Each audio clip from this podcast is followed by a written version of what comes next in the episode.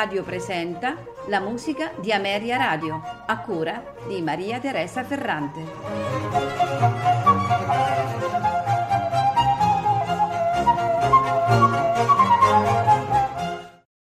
Buonasera e benvenuti alla musica di Ameria Radio. Questa sera ascolteremo eh, composizioni di Edvard Grieg. Iniziamo subito con le quattro danze norvegesi, opera 35. Di queste quattro danze norvegesi, eh, originariamente composte per pianoforte a quattro mani, eh, esiste, e, e, trascritte poi eh, per orchestra nel 1881, che è la versione che noi ascolteremo questa sera, esiste anche una versione dell'autore per pianoforte solo.